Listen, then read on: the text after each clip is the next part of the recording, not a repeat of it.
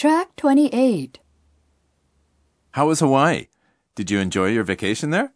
You won't believe me, but it wasn't as good as I expected. Why? What happened? As soon as I arrived there with my family, it started raining and didn't stop until the day before our departure. Oh, that's right. It was a Thanksgiving week when you were there, wasn't it?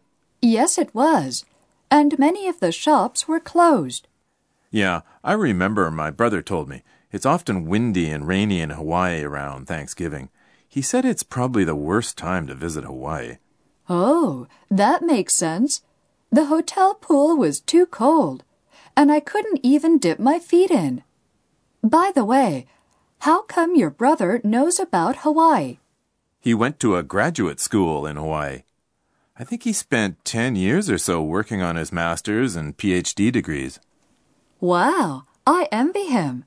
Ten years in paradise. Well, quite to the contrary. He used to complain about his life in Hawaii. He told me his daily life was too boring without the changing seasons.